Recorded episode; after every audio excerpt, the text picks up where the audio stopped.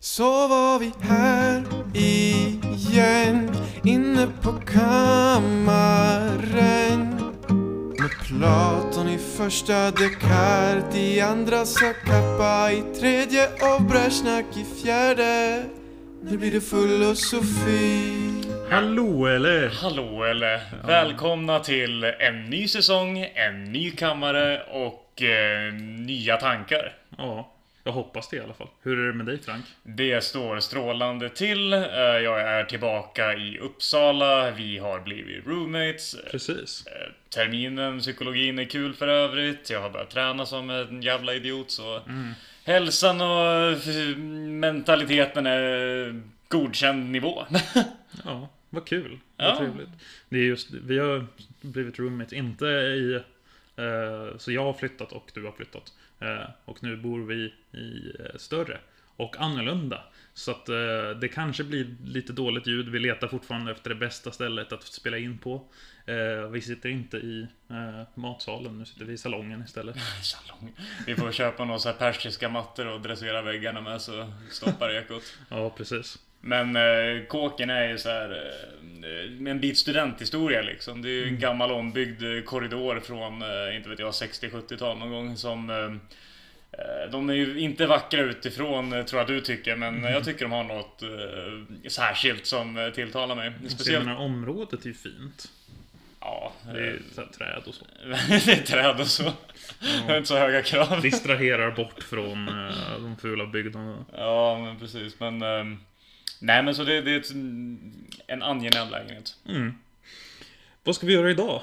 Idag så ska vi eh, liksom eh, hela förra säsongens själva eh, vad, vad förra säsongen ledde upp till kommer att kulminera, inte bara idag, men eh, med den här säsongen. Precis. Det är dags för... Eh, Hege! ja, när du slår i bordet sådär så låter det för jävligt. Ja! Jag ber om ursäkt men Frank har ingen uppfattning om er lidelse, lyssnare. Eh, nej men vi ska börja prata om Hegel och eh, första avsnittet så kommer det kanske inte vara så djupdykande i Hegel. Jag gav Frank eh, i eh, hemläxa att eh, läsa introduktionen till eh, andens fenomenologi. Och det brukar sägas att om man förstår introduktionen Mm. så har man en chans att förstå Hegel. Och om man inte gör det så får man börja om igen. Ja, jag riskerar nog att börja om. Den här säsongen kommer ju yttra sig som att eh, vi ska... Som vi gjorde förra säsongen, att vi valde ämne varannan gång ungefär. Så blir det här säsongen att vi har eh, ungefär vartannat avsnitt Hegel på olika teman. Typ, jag tror vi kommer ha lite rättsfilosofi, lite konst och... Vi kommer prata om eh, hans religionsfilosofi. Vi kommer att prata om eh, eh, hans historicism. Eh, liksom, ja, det här, om man, har- om man har hört talas om Weltgeist, tror jag är ett begrepp jag har slängt mig med lite titt som tätt. Så då kommer ni förstå det. Eh, och eh, däremellan så kommer det vara lite annat smått och gott. Eh, vi kommer Precis, och likt i Hegel-avsnitten så kommer jag Ungefär som när jag spelade fiol när jag var liten så är jag förpassad till andra violin. eh, vilket eh, inte är något fel i sig för eh, när vi väver samman den här Hegel-symfonin så behövs ju alla komponenter liksom. Även första fiol och andra fiol liksom. Så då kommer jag sätta mig i baksätet och låta Max ta ratten och sladda ner för Old Hegel Road. precis. Så jag kommer mer vara lite kritiskt tänkande. Sen däremellan då kommer vi slänga in eh, lite, för de lyssnarna som inte är intresserade av Hegel så kommer det annat. Vi ska kanske, det, det är lite op- open discussion men eh, kanske Freud. Vi siktar, vi siktar framförallt på, det kommer definitivt komma Nästa avsnitt kan vi säga kommer vara ett avsnitt som skulle släppas förra säsongen men som inte blev av. Just det. Eh, Men eh, vi kommer att försöka um, eftersträva att plocka upp väldigt mycket okända filosofer. Mm. Lite perifert till själva kanon. Om man tänker liksom de mest centrala och väldigt kända filosoferna. Då är det liksom Descartes och det är Hegel, Spinoza, eh, Platon, Aristoteles. Men om vi kollar runt omkring alla såna här eh, filosofer, de som inte kanske tas upp i en introduktion till filosofikurs. Eh, om du inte, förutom om du går på eh, Uppsala universitet och studerar filosofi där, för då får du ingen filosofi introducerad till dig. Du får Leibniz, och Ka- Leibniz Ka- Kant och Platon och du får lära dig att de var dåliga. Mm. Så att, eh, men eh, i en, normalt funtad situation så fortfarande de som kommer ligga lite där perifert till det. Eh, Så eh, om du inte stöter på dem i populärlitteraturen så vad bättre sätt än att stöta på dem när du lyssnar på två måttligt berusade grabbar prata om dem. Precis, det är jättebra att vi eh, att eh, ni introduceras till dem genom oss också så att det verkligen är så här eh, dålig presentation. Jag, jag kan inte föreställa mig något bättre. Dessa tänkare. Men idag då så ska vi ha en liten eh, introduktion till säsongen. Vi ska lägga den första hegelstenen på Precis. eh, det hus som är Hegel. Vi har klättrat upp för stegen och nu ska vi lägga teglet. Ja, Heglet. Heglet, ja Jesus Christ. Um, nu ska vi lägga heglet eh, och ja, som sagt, jag sätter mig i baksätet och jag har lite mer, jag kommer vara som, eh, inte vet jag, han den där programledaren i 30 minuter och komma med lite skarpa frågor ibland som eh, Vem föredrar du? Putin eller Biden? Vem föredrar du? Hegel eller Kant? Svåra frågor. Men till det här ska vi ha dricka då. Som vanligt. Precis. Ehm, vi har uh, något som var på korttidssortimentet. Jag tror det dök upp förra året också. Eh, och ehm, ja, jag minns inte riktigt. Jag tror- Jag minns att den smakade ganska okej. Eh, den gjorde inte något starkt intryck på mig så vi får väl se vad vi säger nu. Men det är en uh, Zwickelbier. Eh, MC Winiger. Ja, Wieninger. Det är svårt att uttala tyska. I alla fall, den är från 1813. Eh, börjades den bryggas. Och ehm, det, jag hade lite svårt att hitta någonting kopplat till Hegel. Till en början så tänkte jag att vi skulle börja med att vi pratar Hegel och därför allt eftersom att ju mer Hegel vi tar, desto mer. För Hegel åkte ju runt i Tyskland väldigt mycket. Uh, så han föddes i Stuttgart nämligen, så jag letade efter någonting från Stuttgart, men jag hittade inte så jäkla mycket. Så att ehm, istället då, lite så här ehm, kort om tid, försöka hitta någonting, så hittade jag den här från då 18, tre- 1813. Och eh, 1813 föddes faktiskt Hegels andra son. Ehm, Carl von Hegel brukar han kallas. Carl von Hegel. Eh, så att jag tänker, den här eh, området den kommer från är på gränsen mellan Österrike och Tyskland i Alperna. Men det är mycket möjligt att Hegel kanske drack den här ändå någon gång med tanke på hur mycket han... I det här laget så tror jag att han var i... eh, Ja, han var nog i Bamberg dock, Nürnberg, så då... eh, Bamberg där har han druckit mycket mer godare öl. Bamberg är ju känt som världens mest eh, ölkoncentrerade område i form av ölstilar och bryggerier och så vidare. Men eh, in, innan vi går vidare så tänker jag att vi kan väl korka upp. Ja men precis. Eller knipsa upp eller vad man säger om kapsa upp. Inte fan vet jag. Kapsla av. Kapsla. Slappna av och kapsla av.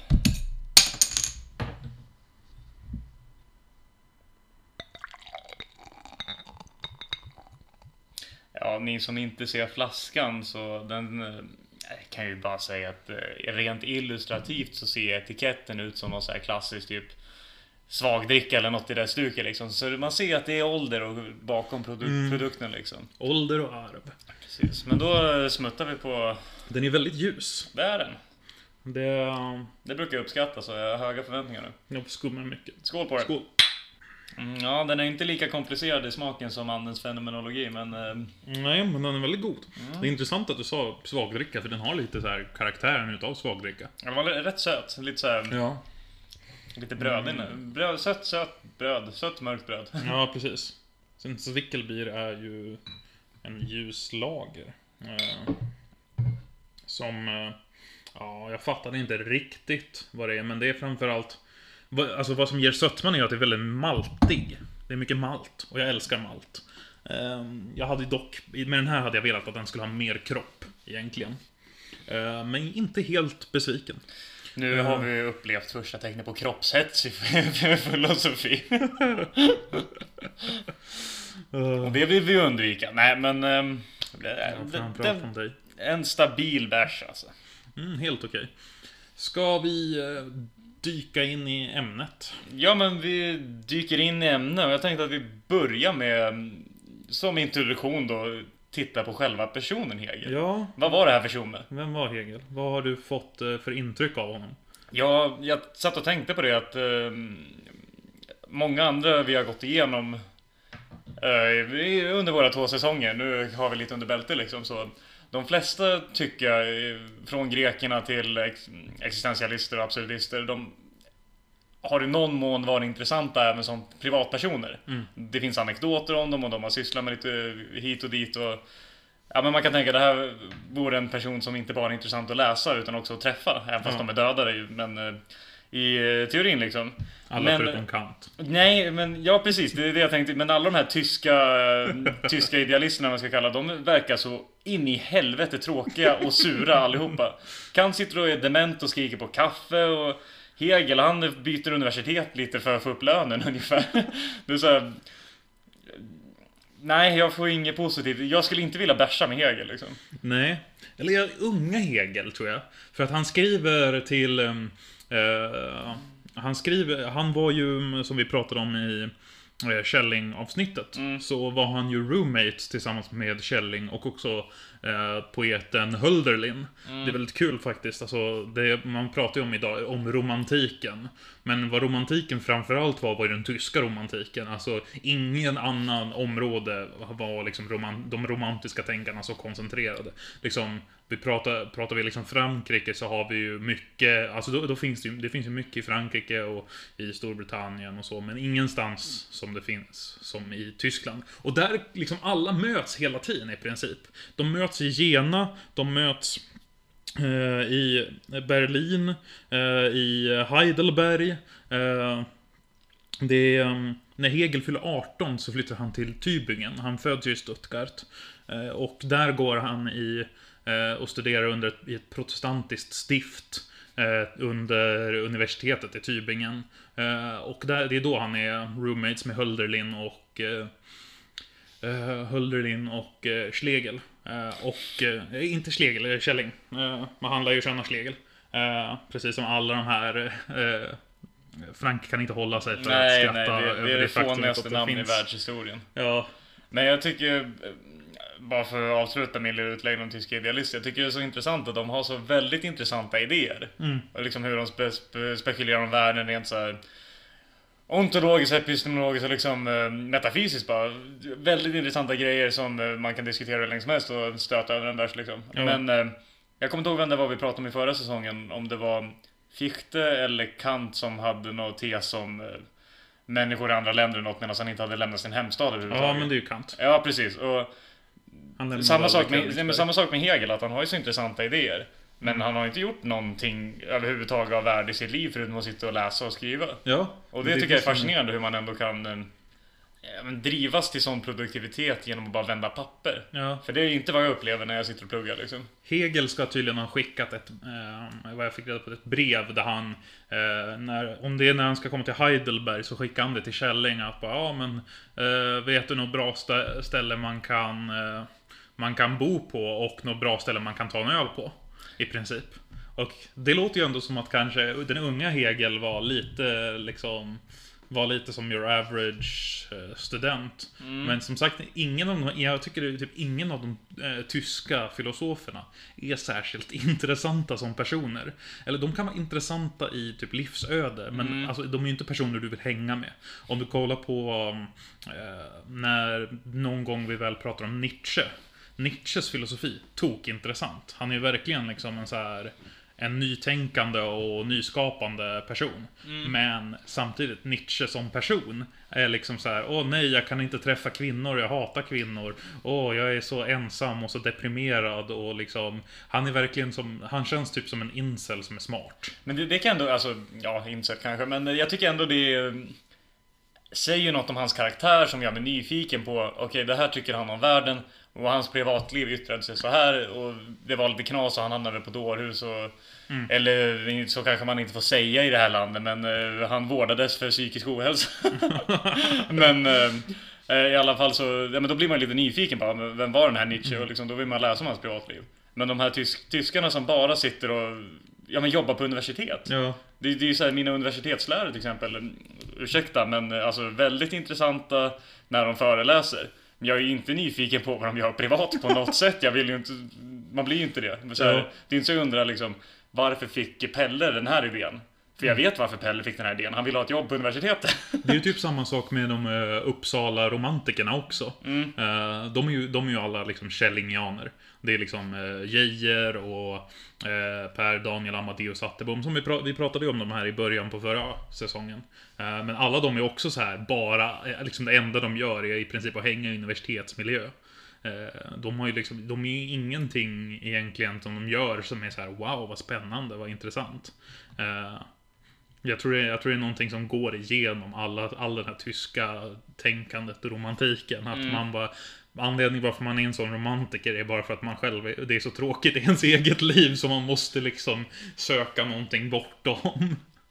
Eh, Det jag fått fram i mina eftersökningar i alla fall är att han eh, av någon anledning så ska han ha varit en snäll person och varit väldigt omtänksam mot eh, de nära.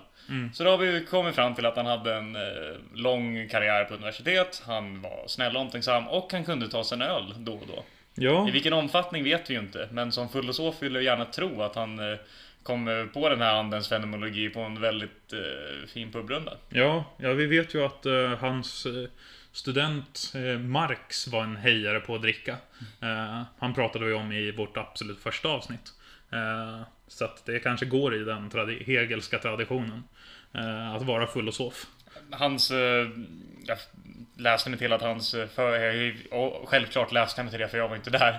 Men att hans föreläsningsstil ska vara så att han mumlar och lätt kommer ifrån ämne och drar ut på Ja. långa sidostickar och det känner man ju igen. Och jag vet ju att i alla fall Schopenhauer anklagar ju Hegel för att vara en charlatan och en, eh, ja, Ja. en eh, dålig, eller så dålig filosof helt enkelt. Schopenhauer och Hegel är ju liksom... eh, Jag skulle inte säga att de är liksom rivaler nummer ett, för Hegel liksom, han vill inte riktigt veta av Schopenhauer. Det är inte så att Hegel bara, åh, Schopenhauer, min nemesis nummer ett, utan det är liksom som att Schopenhauer kommer upp till Hegel och bara, jag hatar dig, och Hegel bara, I don't even think about you. Ja, det är väl en öppen fråga till och med om Hegel överhuvudtaget är, liksom, kommenterar Schopenhauer. Ja. Jag kunde inte, jag försökte söka på det men jag kunde inte hitta något. Ja, jag tror, jag tror att han har liksom, vid viss mån interagerat med Schopenhauer. Men vi måste komma ihåg, alltså... Eh, vad, när eh, Hegel spenderar tiden i Jena, då är då han skriver eh, ande, både andens fenomenologi och eh, vetenskapens logik. Och båda de två är ju eh, hans, det är hans två största eh, texter. Han, eh, Andens fenomenologi, den absolut största. Och eh, Vetenskapens logik, ungefär lika stor. Sen har vi ju liksom eh, hans tänkande om rättsfilosofi som också är ganska stort. Men många av dem är gjorda stora på grund utav att Marx kommenterar dem. Eh, och det är hans kommentarer på dem som blir liksom stora. Eh, men... Eh, eh, han, i alla fall, när han sen åker till Heidelberg 1816 Eh, så gör han ju det för att få bli professor. Och då tar han ju en professur utan betalt. För att han vill sluta upp som professor i Berlin, där det är liksom de stora filosoferna. Innan honom så, 18, 1814, så dör ju Fichte. Eh, och då finns det ju liksom ett eh, salig åminnelse. Eh, då finns det ju ett maktvakuum där för att Tyskland har ju alltid haft den här en stor filosof. Börjar väl med Leibniz egentligen. Eh, och går ända till liksom Leibniz, Kant, eh, Fichte. Eh, och eh, sen så lyckas Hegel äntligen fylla det här vakuumet. Eh, bara några år efter han har kommit till Heidelberg. Jag är rätt tråkig att tolka det här bara som eh, karriärskonflikt, liksom kamp. Att det finns en tjänst och den ska han ha. Ja, jo men det, det är ju lite så. Men i Heidelberg så, då är det ju det första, liksom, det, det, han blir den första filosofisk, professorn i filosofi. Eh, där. Och hans tidiga klasser är väldigt ointressanta. Folk tycker inte om vad han pratar om för att dels de har svårt att förstå vad han pratar om. Det är så komplicerat. Och det kommer vi komma in på varför. Eh, men också liksom han, han var lite sin tids Jordan Peterson på ett sätt. I att i princip ingen, liksom folk fattade inte riktigt, eller brydde sig typ inte vad han hade att sa. Men han etablerade långsamt en så här liten klick runt sig själv. Som blev så här jätte jättehängivna honom och tyckte oj, det här är fan, det här är fire det han pratar om. Lite samma sak är ju historien om liksom den ökände eh, psykologen idag, Jordan Peterson. Som, pratade, som började som att liksom, ja, men han hade typ en liten klick studenter som bara hängde på hans minsta ord i eh, Toronto. Eh, som, Så att den, hans, eh, hans student, studentskara i Heidelberg växer från 5 till 20. Vilket låter jättelitet idag. Eh, men det här är ju på en tid där inte liksom vem som helst kan utbilda sig på universitet. Och det finns färre folk i alla fall. I alla fall när han flyttar till Berlin sen så ändrar det sig. Då blir det liksom, hans sal fylls av människor. Folk åker över hela Europa eh, och deltar på hans föreläsningar. Jag tror att Kierkegaard närvarade på en av hans föreläsningar. Kierkegaard närvarade ju när Schelling tog över från Hegel sen. Eh, och eh, Marx, Engels, eh, Max Stirner kommer vi prata om när vi pratar om Hegels efterföljare. Feuerbach, Mikhail Bakunin tror jag. Vad heter han? P någonting. Prodon. Ska ha åkt, sett honom. Det är jätte, liksom, i princip alla Eh, det sena 1800-talets största filosofer närvara här. Folk står och hänger upp mot väggarna. Och det här är ju samtidigt som då ehm, Schopenhauer sitter med fem personer i sin sal. Ja, han har mitt, mitt emot så har han knappt, knappt fem personer liksom. Medan folk står och trängs inne i eh, salen. Och det var, det var också så att Schopenhauer i ren ilska mot Hegel la alltid sina föreläsningar samtidigt som Hegel. För han ville att folk skulle vara tvungna att välja mellan Hegel eller honom. Ja, personligen väljer jag Schopenhauer alla dagar i veckan, men det tar vi i ett annat avsnitt. Precis, det är Men- det uppdelningen här i podden. Hegel, eh, Hegelianen och Schopenhauer. Ja. Nå- Något intressant jag hittade i alla fall, något lite vågat han har gjort i sitt liv jag kunde hitta, var att han hade en affär med sin hyresvärdinna och fick en illegitim son. Precis. Det hör ju verkligen till tiden att man har en illegitim son. som inte riktigt får ärva en som man tänker sig. Men var- han verkar ha tagit den där grabben till sig ordentligt och gjort ett bra jobb av uppfostran liksom. Eh, Men jag eh, gillar ändå idén att eh, här, ha en affär med hyresvärdinnan. eh, Som, där gjorde han ju något spännande i alla fall. Ja, men I hela i, sitt liv. I Nürnberg så hittar han ju sen en kvinna som han gifter sig med. Eh, 1812. Eh, eh, nej, a- han, nej, 1811 gifter de sig. Och sen så eh, 1813 så föds ju hans eh, andra son. Samma, dag, samma år som den här eh, ölen bryggs. Samma dag som första ölen gavs ut. Men eh, vad som händer sen är ju att den här hyresvärdinnan kommer ju och liksom bara, du måste ta din son. Och eh, Hegel, vad jag förstår, har inte ens pratat om att han har en illegitim son med henne. Eh, med den här eh, kvinnan han gifter sig med. Men hon, på, i en så här väldigt stark eh, handling, hans nya fru, adopterar hans illegitima son. Eh, och tar, det, liksom tar honom till sig. Eh, Jag tror att den hyresvärdinnan dog också ganska strax därpå. Eh, Så att, ja, han... Men det är liksom det mest intressanta han gör. Han träffar Napoleon också. Och det kommer vi prata om när vi pratar om eh, ah, både, ja, det kommer dyka upp lite titt som tätt. Det är nog det mest, jag tror det måste vara, sägas vara det mest formativa eh, i eh, hela Hegels liv är när eh, Napoleon vinner slaget vid Jena under tiden som han undervisar där. Eh, Jag tror om det var dagen innan eller dagen efter han skriver klart eh, Ja. fenomenologi. Ja, Det är nog, när jag tänker efter så, enda gången jag stött på Hegel utanför eh, privatläsande och liksom eh, eget intresse tror jag ändå var på, om det antingen var historia eller samhällskunskap på, gymna- äh, på högstadiet. Mm. Där vi gick igenom eh, där vi, jag kommer inte ihåg, men som exempel använde Hegel hur man kan se på staten. Mm. Och gick igenom lite ändå hur han så såg på franska revolutionen och var väl, väldigt anti Preussen och sen vänder helt Mm. och blir väldigt stark lojal patriot som dyrkar staten i princip. Ja.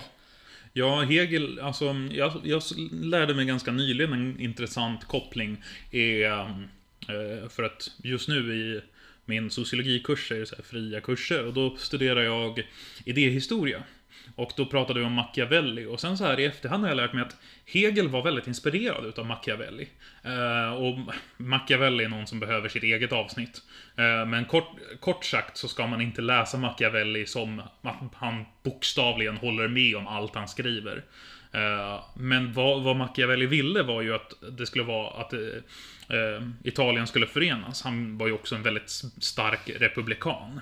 Och på samma sätt så ser Hegel, precis som att under, när Machiavelli skriver så är Italien uppdelat i massa små stater och Frankrike och liksom heliga romerska imperiet, eller tyska, tysk-romerska imperiet, invaderar och de härjar runt, runt omkring där. Och eh, allt är bara skit, typ. Hegel ser på Tyskland under sin egen tid ungefär på samma sätt. Och därför så ser han, när han träffar Napoleon, så ser han ju Napoleon som lite den här människan som som försten som Machiavelli skulle prata om, som kan komma och liksom förena Tyskland. För han hade inget förtroende överhuvudtaget för eh, tysk-romerska imperiet. Eh, fotnot då är ju att vid den här tiden så var ju som sagt då Tyskland inte enat utan det var väldigt många små furstendömen. Mm. Men Preussen börjar väl utkristalliseras här som liksom en faktiskt rättsstat. Man, eh, för, ja men som en, det är väl jämförbart med mer Fredrik den första där. Precis. Uh, ja, men jämför, han brukar väl kallas för en upplyst despot uh, också. Men, men jämförbart med en modern rättsstat i egentlig mening. Medan resten är den här någon slags konfederation som lyder under en helig tysk-romersk kejsare som varken är tysk eller romersk. Ja, eller helig. Ja, det, det lämnar vi osagt. Han kanske var en väldigt eh, from man. Ja, det är faktiskt en jätteintressant just historien om eh, tysk-romerska imperiet. Men det är nog för inte bara ett annat avsnitt utan kanske också en annan podd tyvärr. Eh, I alla fall, eh, om vi ska gå in lite på att lägga grunden för eh, Hegels eh, vi kan ju avsluta och säga hans privatliv med att han dör i Berlin 1831 i kolera. Ja. det är också intressant, att han dör i kolera. Där slutar ja. intresset. ja, uh, Hegel vart ju liksom uh, nationalfilosof för preussiska, uh, för Preussen. för att han förklarar ju då historiens slut. Och det är inte någonting som vi i det här avsnittet kommer gå in på varför han gör det.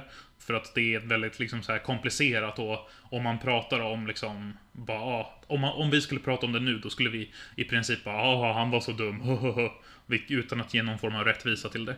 Eh, så, men i alla fall, eftersom att han menar att historien är slut med Preussen och den preussiska staten, så älskar ju Preussens eh, ledare honom. För att han är liksom bara, åh vad bra Preussen är. Och de vill ju, det vidmakthåller ju deras position, så att då, det, det backar de absolut. Eh, men vad som händer ja. efteråt, är, om jag bara, är ju att Hegels eh, efterföljare, eh, det, då har vi ju liksom Karl Marx.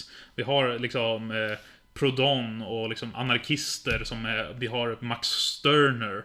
Eh, liksom folk som i princip är radikalt mot allting egentligen.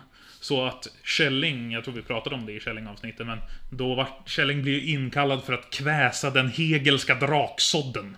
För att de tyckte att det var liksom, det var det vidrigaste. allt, Hegel var inte bra för någonting när han väl var död. Han var liksom, han har bara sått, eh, sått fröna för eh, undergången och allt som är auktoritärt och bra. Men det här med att han eh, förklarar historiens slut. Tror du att man skulle kunna se Francis Fukuyama, den här, eh, han är väl japansk eh, politisk vetenskapsman, eh, political science, som förklarade historiens slut när Sovjetunionen kollapsade. Mm. Tror, du, tror du man kan kalla honom för hegelian i någon mening? Ja, han är hegelian. Han är alltså en av de största. Innan eh, Zizek vart ju stor genom, alltså, efter när, när Hegel dör så delas ju hans studenter in i två grupperingar. Högerhegelianerna som menar att Hegel fundamentalt hade rätt när han förklarade historiens slut. Och vänsterhegelianerna som menar att Hegel fun fundamentalt hade fel när han förklarade historiens slut. Vänsterhegelianerna kallas också för unghegelianerna. Uh, och uh, om man ska göra en liknelse, så om vi ska prata lite om eh, Hegels liksom vad, som, vad Hegel har haft inflytande över.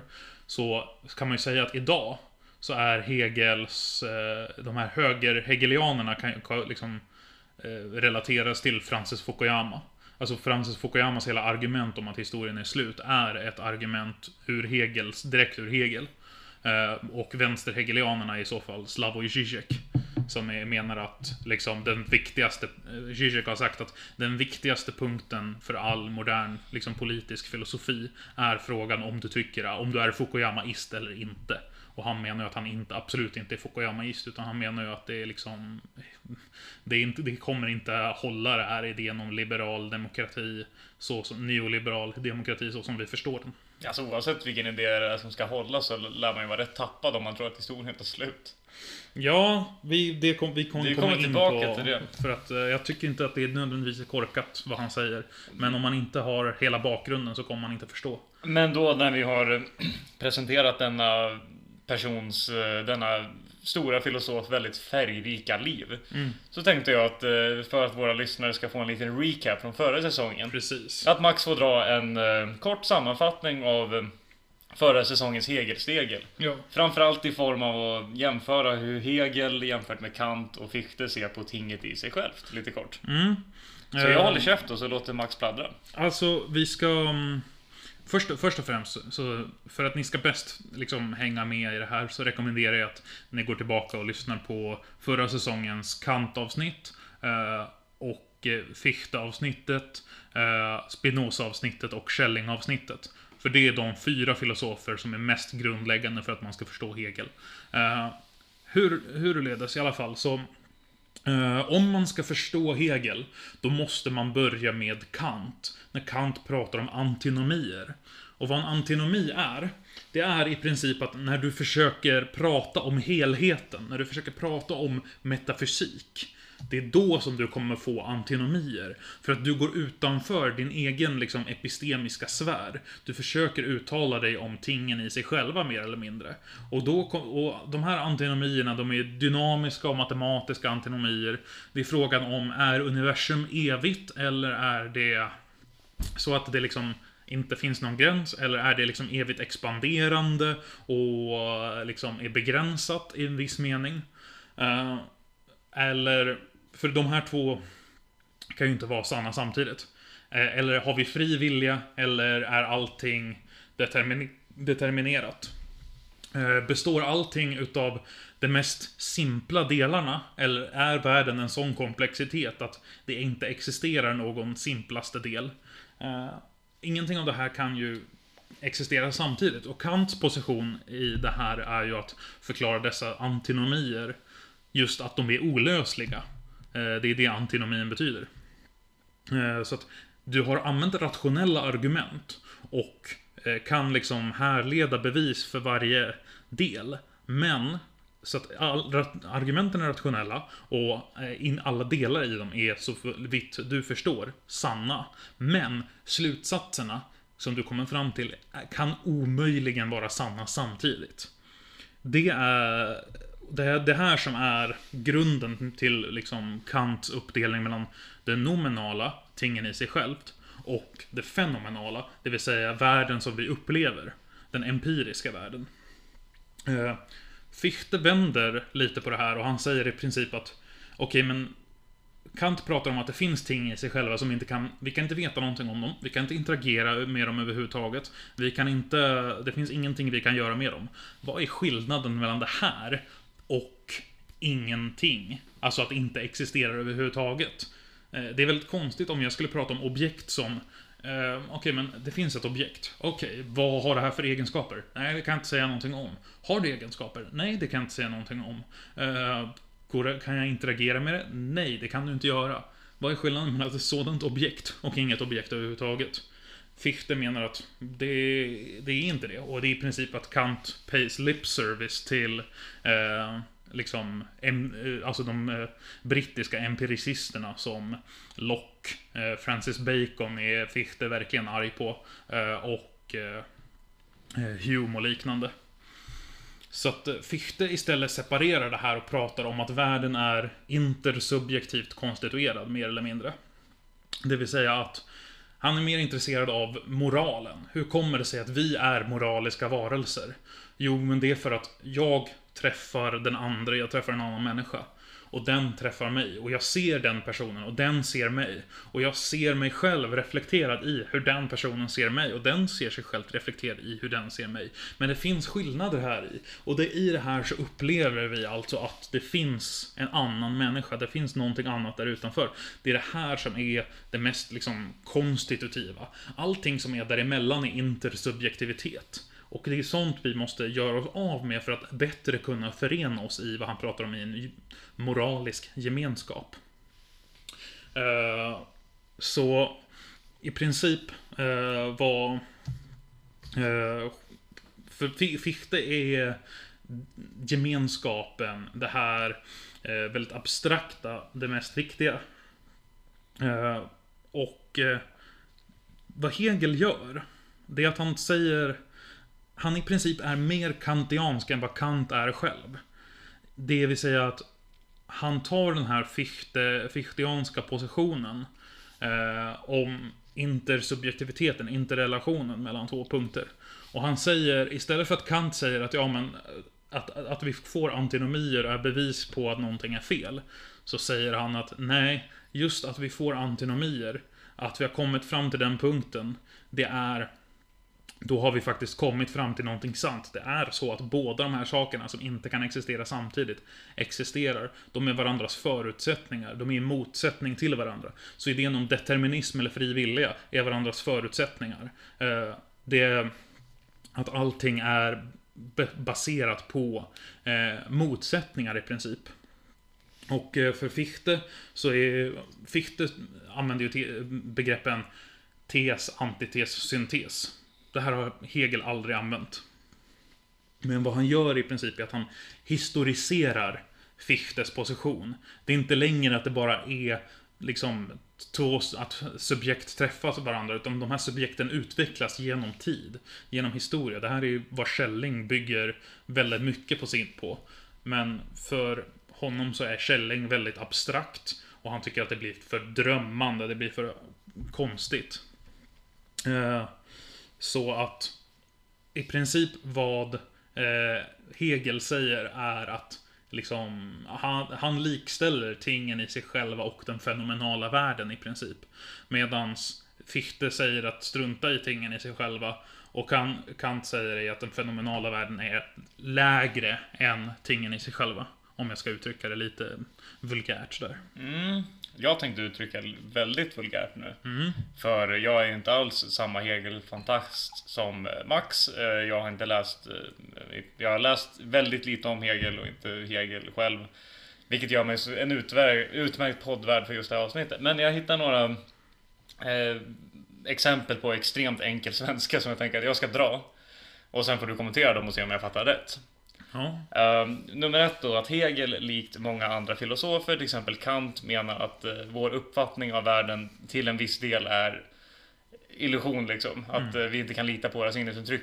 Att det säger liksom ontologisk sanning om vad världen egentligen är. Mm. Så långt är det rätt. Mm. Eh, och sen menar han att det som är verkligt är rationellt. Mm. Och att rationella är verkligt. Precis. Ehm, och det här går, det här går och, han ju... Inte, men, och det är inte på samma sätt som att en empiriker skulle definiera rationellt. För det som en empir, alltså empirism, att man testar och ser och vad som man hittar. Att det en empiriker hittar skulle väl Hegel säga egentligen är irrationellt. Mm. Uh, ja, det skulle, eller, jag skulle inte säga irrationellt. Uh, men alltså... Det som inte är förnuftigt för Hegel, det är inte heller verkligt. Mm. För som jag förstår så det som är rat... Som många andra filosofer så ser ju till exempel Spinoza som vi pratade om förut så ser mm. ju Hegel till Han ser till helheten, det ja. absoluta. Och den här empirikern som hittar sina fakta som Jag menar att han skulle se det som irrationellt. För att den här faktan Make bara sens om du ser den liksom ur ljuset av helheten på något sätt och inte som en isolerad händelse. Mm. Um, men eh, sen det här du pratar om att eh, antinomier och antites, syntes och att eh, Hegel försöker Han tror ju mycket på logik liksom. Att man kan resonera sig fram till Precis. Och logik är inte som vi använder det idag, som Nej. framförallt inte som a- analytiker använder det, att vi pratar om att det är liksom logiska scheman. Utan logik är i samma tradition som skolastikerna som, eh, och eh, den antiken till viss del och liksom all den tidigare, hel, i princip all den filosofiska traditionen innan eh, Bertrand Russell började dumma sig. Just i logiken som alltså den rationella motorn bakom någonting. Som den strukturen på hur någonting fungerar. Så Hegel tänker, tror jag, om jag förstår rätt, vi- att man via deduktion kan, när man undersöker självmotsägelser, komma vidare fram och i någon sanningssökande. Precis. Så Frank är inte sann i sig självt och Max är inte sant i sig självt, men helheten är sann på något sätt. Mm.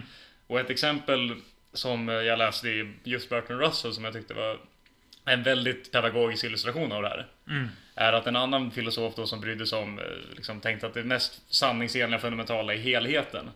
Det var en eh, försokratisk grek som Parmenides. Ja. Och han tänkte sig att helheten är ett klot. Mm. Men då skulle man som Hegel säga att helheten kan inte vara ett klot. För ett klot innebär att det finns en gräns mot något annat. Det där något annat är inte ett klot. Exakt. Därav så är helheten inte ett klot. Exakt, du har full, fullständigt förstått vad den hegelska absoluta betyder. Hegels filosofi brukar ofta kallas för absolut idealism. Gud, jag För- kände, kände det där var en stund när jag borde fått en medalj och liksom någon eh, skaka hand och... Nej men för att Oj, oj, oj. det är faktiskt kul. Jag fick eh, en, eh, en vän till mig, eh, hon visade ett argument, hon pluggar på Södertörn, eh, att eh, där någon hade liksom pratat om att, här, försökt kritisera Hegel genom att säga att ja men Hegel kan, det kan ju inte vara sant för att det finns ju olika former utav det, liksom, det eviga. Det, liksom, men, och då gör han det genom att bevisa det, han väldigt så här analytiskt och konstigt, men han börjar prata om typ så här olika grader utav eh, liksom evigheter inom matematik. Men de här kan inte vara evighet i hur Hegel förstår det. För vad som är evigt och absolut är det som inte gör referens till någonting annat förutom sig självt. Det är ett i för sig och genom sig självt varande.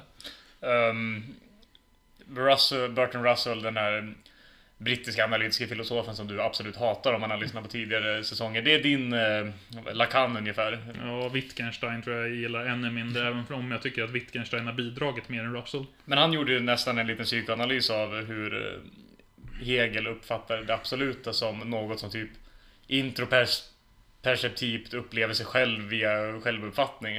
Att man, det är bara tänkande som tänker på sig själv. Ja. Ja, det är verkligen en professor, professors gud. Ja. Det är den här pappersvändaren, det är den guden han ser framför sig. Men det det är ju faktiskt jättekul för att alltså, det är ju så Hegel förstår Gud. Hegel förstår Gud som rationaliteten. Hegel förstår Gud som liksom den mänskliga... Alltså, Hegel förstår Gud därigenom att i princip vi människor är i princip... Det här, det här är någonting som jag har hört, hörde först Richard Dawkins prata om av alla. Jätteintressant.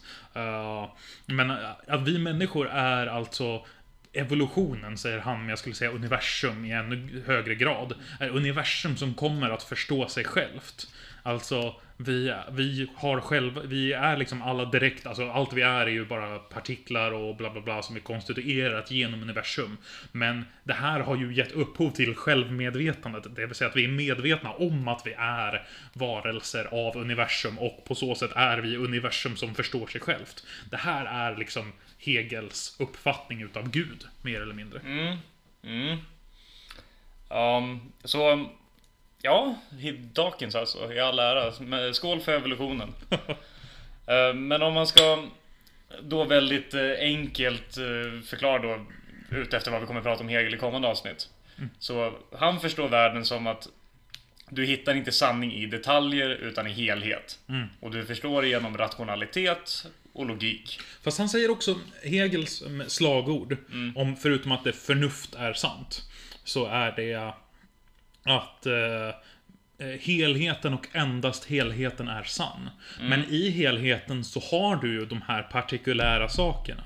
Eh, så att för Hegel, rörelsen av kunskap är i princip att du börjar, du är som Heidegger uttrycker det, du är kastad in i en värld utan att ha någon form av liksom, inverkan på, du kan inte välja hur du ska födas, vart du ska födas, hur du ska leva. Du är bara omgiven utav partikulärer. Och genom att du kommer att förstå det här, det här är ju i princip Vad, vad menar du med partikulär? När vi pratar om partikulärer, då pratar vi om direkta sinnesintryck i princip.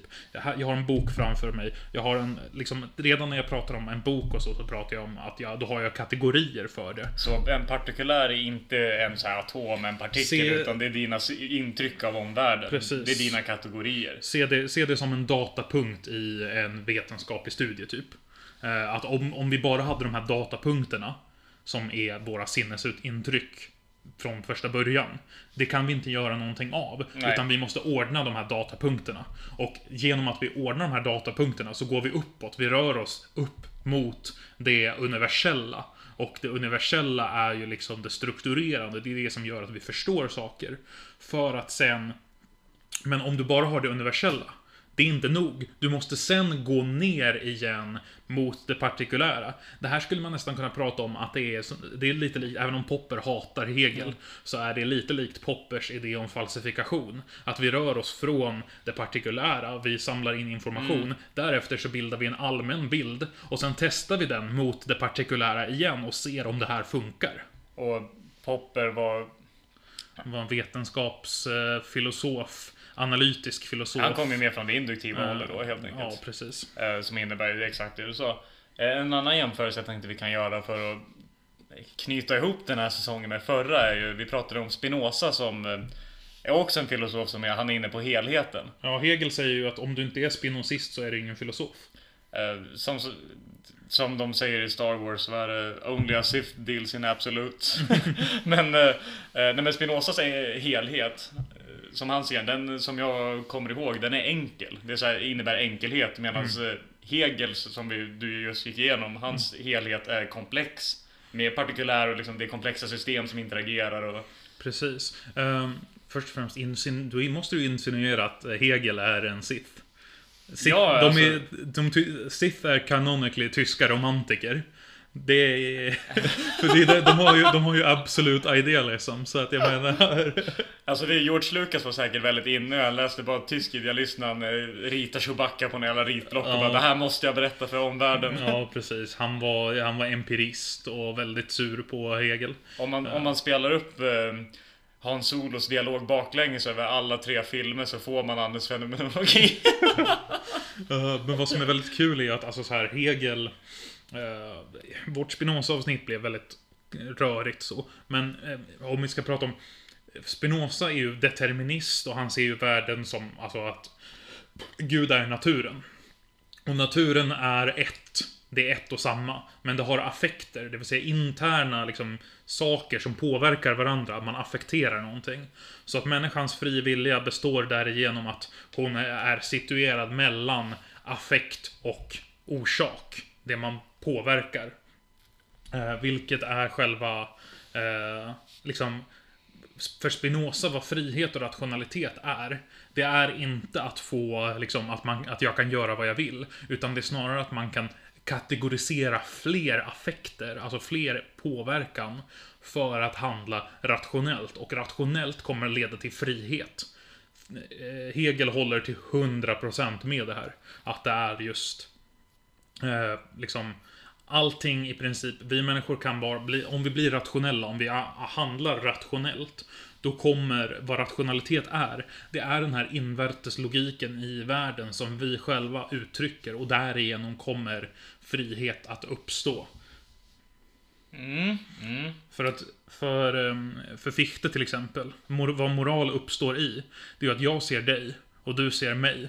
Och för att jag och du ska kunna samexistera så måste ju jag göra vissa, jag måste ju ge upp vissa av mina friheter. Eller ge, genom att, att det uppstår plikt för mig. Jag måste, jag kan inte liksom eh, eh, men jag skulle inte som nu typ kunna ockupera ditt eh, rum och slänga ut dig och... För att det, då kan inte vi va, fortsätta vara roommates. Så att på det sättet så är det liksom, på, på den pliktnivån så är det ju att man, ja, när det kommer till samhället så jag ger upp lite av mina rättigheter, men jag kan inte ge upp min rättighet till inre frihet, tänkande frihet. Men, och alla andra gör det, och det är så som i princip, det här är motsatsen till socialt kontrakt, som han argumenterar emot. Eh, på samma, på samma sätt så menar Hegel att det här är inte bara någonting som händer en gång. Det här är det hela, liksom, hela den eh, kausalnexusen, hela det som orsakar att historien går framåt. Ja, kausalnexus, det kanske blir rubriken för det här avsnittet. Eh, nu kan ju ni som lyssnar inte se hur fint Max illustrerade kausalnexus med en armrörelse uppåt framåt. det var inte som det låter. ja, i alla fall. Jag gav ju dig lite hemläxa. Eh, Som en sann KBT-are. Mm, precis. Har du gjort din hemläxa? Jag har gjort den väldigt hastigt innan middagen idag, yes. Mm. Eh, jag får ju av eh, Hegel lite, jag förstår vad Schopenhauer till exempel menar. Och jag förstår vad de andra menar när att om du inte förstår förordet så börja om från början liksom. Mm.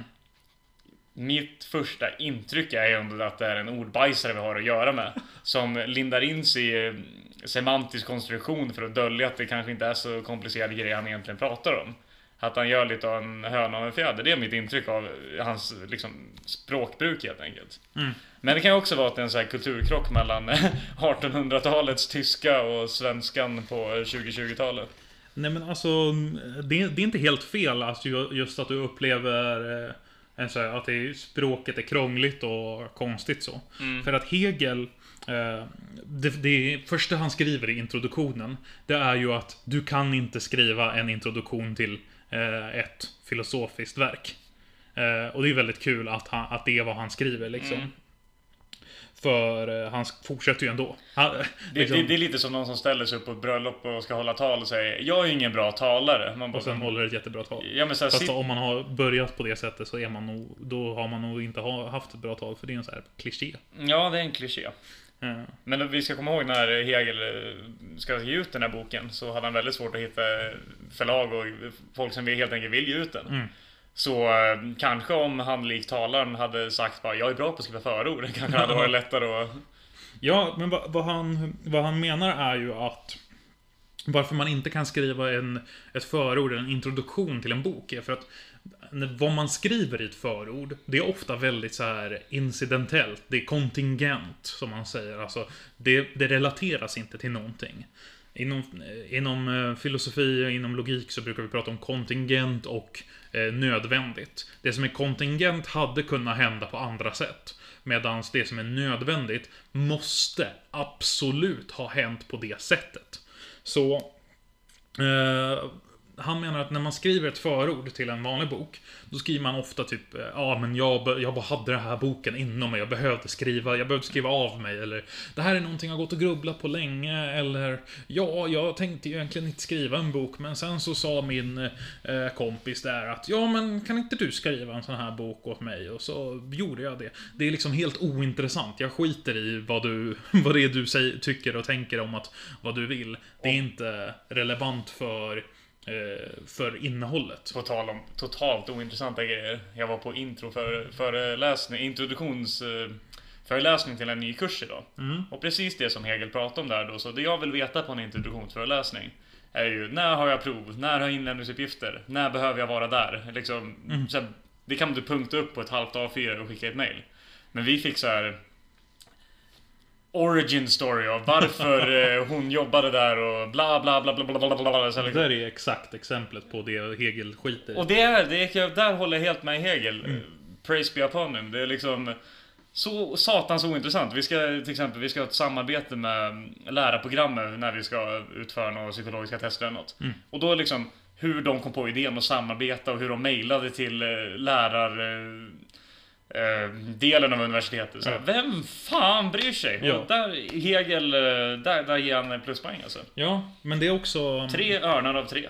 Ja, det är intressant för eh, det här är ju vad han skulle mena är att vara för fokuserad på det partikulära utan att ha strukturerat det på något sätt. Så man har, här man har massa så här information men man har inte relaterat det till något, något sätt. Det är någon som bara tycker om att höra sin egen röst typ det andra felet i ett förord, om det inte är så här rent kontingent historiskt, när man försöker konstruera ett narrativ, eh, då är det istället att man är, det är att man typ redogör för vad boken faktiskt innehåller. Och det är inte heller sant, för återigen, som Hegel säger, helheten och endast helheten är sann. Och Hegel betraktar inte bara liksom eh, Eh, all, liksom helheten som allting i där. För att det skulle vara lätt att tänka sig att resultaten är helheten. Men det är inte sant. Hegel är också, ser också den historiska utvecklingen som intressant för helheten. Så om du bara skulle ha liksom, ja ah, men här är min bok där jag bevisar att människan har fri vilja. Liksom, är du en idiot och läser den boken, då öppnar du det och tänker, ah, okej, människan har fri vilja, slänger igen den och går därifrån. Poängen handlar inte om resultaten alena, men också vägen upp dit. Han har en klassisk liknelse där han pratar om att, eh, att idiot, liksom den här typen av idioter, eh, det är inte Hegel som använder det uttrycket, men det är jag. Eh, det som tänker sig att liksom, de tänker sig att varje argument står för sig själv, att varje logisk position står för sig själv. Och att i princip att du hade kunnat komma upp med tanken om mänskliga rättigheter utan det all liksom, filosofi som har lett upp till den punkten. Det kan, det kan med nödvändighet inte göra det. Ta till exempel eh, det här klassiska exemplet i Uh, när man säger uh, i den amerikanska konstitutionen att vi, vi håller de här uh, sanningarna att vara självbevisande. Self-evident. Mm. Det är, alltså, i vårt samhälle idag. Vad är det egentligen som är så self-evident med att varje människa skulle vara skapt jämlik? alltså, om vi vi har separerats lite från den tradition som de bygger på. Den tradition de bygger på är den tidigare kristna traditionen av att alla vi är skapta i Guds ansikte och alla vi är jämlika inför Gud. Och är vi alla jämlika inför Gud, då är, då är det också själv, liksom självbevisande att vi alla är jämlikar och har samma rättigheter.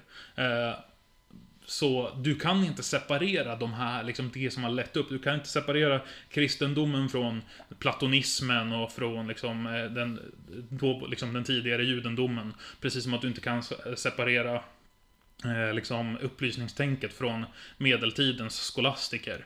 Eh, allt det här är alltså ett förlopp av en rationell rörelse. Och Hegel liknar det här till en planta, ett päron. Där eh, du har först ett frö Sen så växer det upp där ett skott. Skottet växer sig till ett stort trä. Och blom, eh, sen så blommar det ut. Och sen så pollineras det och så kommer en frukt. Nu om du tror på att varje sån här, att man hade kunnat komma upp med de här olika åsikterna bara hur som helst för sig självt. Då, hade, då kan, måste du också göra i princip argumentet att, att eh, frukten vederlägger blomman.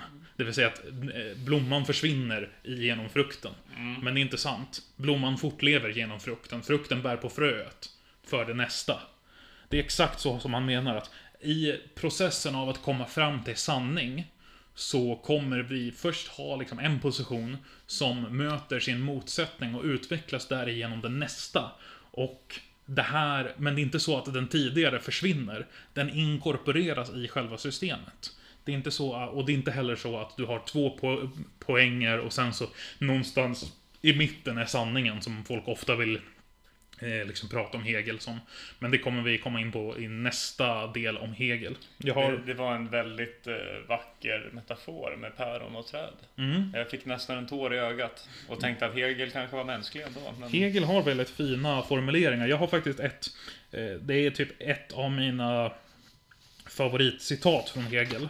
Eh, som eh, talar lite om det här, men framförallt vad den talar om är ju liksom tanken om att Uh, när vi har ett ny, nytt form av tänkande. För Hegel så är, vad filosofin är, det är liksom sin tids epoks tänkande destillerat.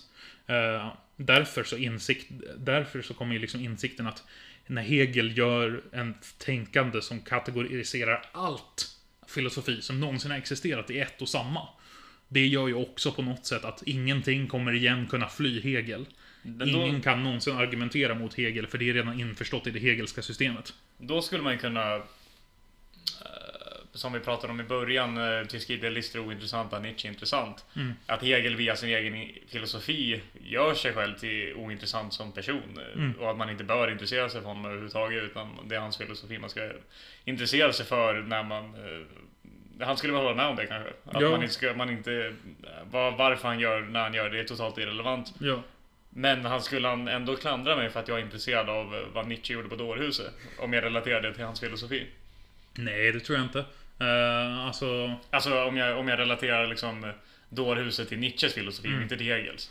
Ja, precis. Nej, nej, det skulle jag inte säga. Nej. För det skulle ju vara, alltså det, det skulle dock vara en väldigt så här bara kon, eh, eh, en analys. Det här är ju i princip vad han gör, är att argumentera mot analytiker som hela tiden vill vara reduktionister och prata om intuition.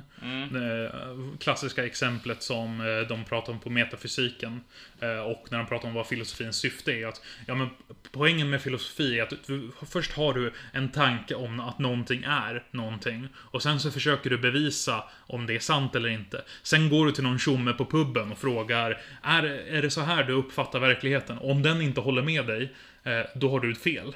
Och det är, det är så korkat för det gör ju att filosofi är helt värdelöst för att då kan vi redan allting redan från början. Eh, och det är det som är problemet med analytisk filosofi. Men vad han, vad han säger här i alla fall, det är paragraf 13 utav eh, inledningen. För att all, det är allting indelat i paragrafer som gör det väldigt eh, kul att interagera med. Det är att han, han beskriver var, varför människor är skeptiska inför liksom, nya idéer i princip. Och nya, nya sätt att förstå världen och nya sätt att strukturera världen. Han säger så här. Under den att den nya världens första framträdelse endast utgörs av den i sin enkelhet dolda helheten, eller dess allmänna grund, är för medvetandet däremot den föregående tillvarons rikedom fortfarande närvarande i erinringen. Hos den nyss framträdda gestalten saknar medvetandet innehållets utbredning och särskilda drag.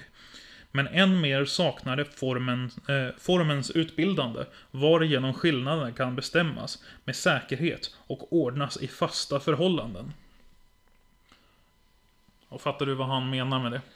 Eh, ja, men jag tror jag kan fatta det utifrån det jag läst om hans koncept av helhet. Mm. Men ehm, ja, Tanken är ju i princip att när... Eh, han, han har en tanke om att vi kommer till vissa specifika brott. Då vi liksom... Eh, vi börjar...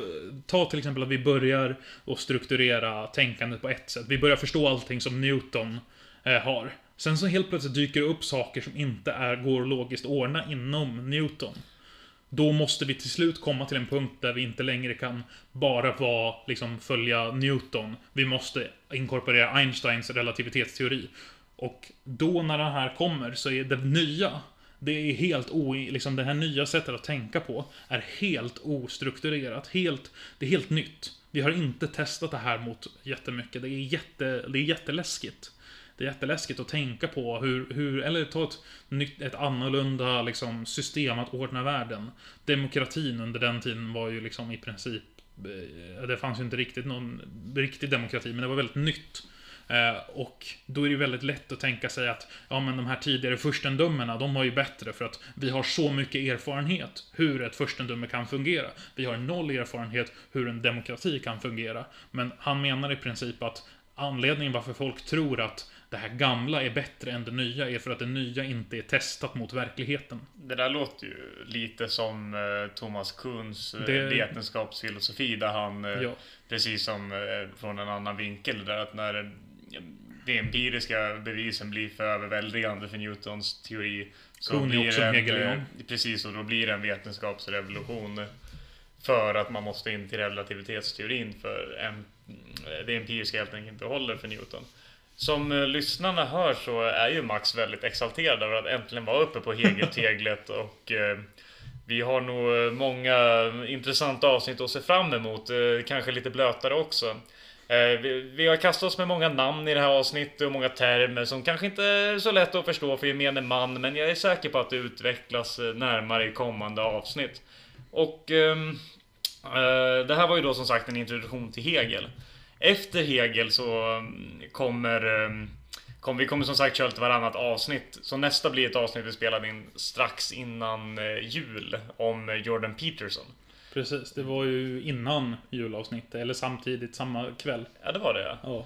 Eh, Så om vi drar väldigt många julreferenser i avsnittet så har det sin naturliga förklaring. Vi är inte sinnessjuka. ja, precis. Eh, Mer än vi redan framstår. Men för att avsluta dagens Hegel-intro så tänkte jag, som eh, du har varit inne på, att eh, analytiker gillar inte hegelianer och hegelianer gillar inte... eh, Analytiker definierades genom att Bertrand Russells lilla klick runt, är det Oxford? Det är Oxford eller Cambridge? Jag tror det är Cambridge. Ja, okej. Runt Cambridge gillade inte att det fanns så mycket hegelianer på Oxford. Så jag tänkte avsluta den här introduktionen genom att läsa citat från Bertrand Russells History of Western Philosophy där han kommenterar Hegels eh, eh, vad han tolkar som Hegels uppfattning av kunskap utifrån eh, helheten. Så here we go. The word John means all that is true of John. But, that as, but as a definition, this is circular, since the word John occurs in the defining phrase.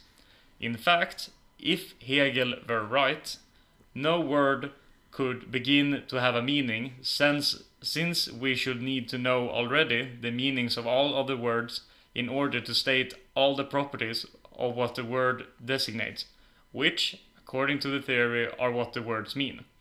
Hegel thought that if enough was known about a thing to dis- distinguish it from all other things, then all its properties could be inferred by logic. This was a mistake, and from this mistake arose the whole imposing edifice of his system.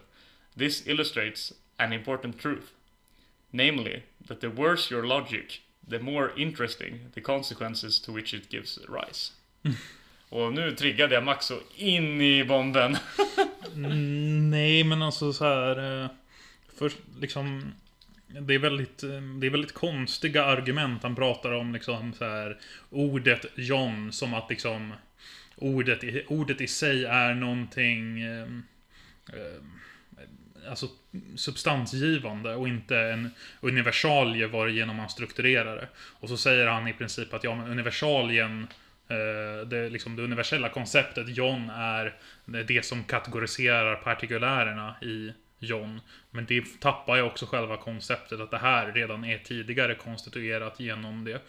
Eh, Det finns inom analytisk filosofi eh, två olika sorters grunder för eh, vad man tror, hur man tror sanning fungerar. Och eh, om vi ska eh, om vi ska, vad heter det, liksom eh, förhålla oss inom analytiskt tänkande. Hegel brukar också kallas för immanent kritik, alltså att man ska kritisera någonting på dess eget ter egna termer. Eh, så kan vi prata om, det finns eh, fundamentteori och eh, koherensteori om sanning. Fundamentsteori menar att det finns någonting som är det mest grundläggande för all kunskap. Och eh, koherensteori pratar om att så länge det är koherent med ett system som vi känner till så är det sant. Så du menar att Russell gör misstag och tolkar Hegel som fundaments... eh, Ja. Och det är ju det som i princip är väldigt mycket, alltså en väldigt russelliansk eh, position. Han tror ju, han är ju såhär någon naiv, naiv realist som tror att vi, världen framför oss är det som den är och det är bara så det är. Jag tror det, i alla fall i nästa säsong blir det definitivt ett Russell-avsnitt. Men eh, tack för idag. Hoppas ni är sugna på mer Hegeltegel. Eh, som sagt, nästa avsnitt blir mycket lättare rent eh, terminologiskt och språkligt. Då blir det Jordan Peterson, då käkar vi hummer och fan vad ovant det känns att kunna berätta vad vi gör i nästa avsnitt i sån Ja. detalj. Eh, Men som Käka sagt, hummer och dricka whisky. Precis, så kanadensisk... Äh, fuck, inga spoilers. Eh, Det är Jordan Peterson i nästa avsnitt. Efter det är vi tillbaka med Hegelteglen. Ni hittar oss på Spotify. Där, och Spotify, där heter vi Filosofi. Eh, Det är nog där ni lyssnar om ni inte lyssnar på Apple Podcasts, Google Play, eh, den där spanska sidan du pratar om. Eh, El Podcasto. Nej, det kanske var lite... Det där var lite fel. Det var lite Ja, fel. men, Eh, eh, ja, vi vi- finns på Instagram som Filosofi. Ja, och YouTube som Filosofi Podcast. Och vi finns på Facebook som Filosofi. Ja, och jag finns på Twitter som atborg Österman. Eh, Du är i starkt behov av följare. Ja, Eh, Jag har ju rekommenderat att du ska börja shitposta så in i helvete på så här eh, stora trådar, så här typ Aftonbladet något så att folk ser dig. Men eh, eh, ja, vi har olika taktiker att få uppmärksamhet. Men eh, tack för idag! det är det närmsta de någonsin kommer. Skål på den. Filosofi Twitter. Så var vi här igen Inne på kammaren Platon i första Descartes i andra Sakappa i tredje och Brezjnak i fjärde. Nu blir det filosofi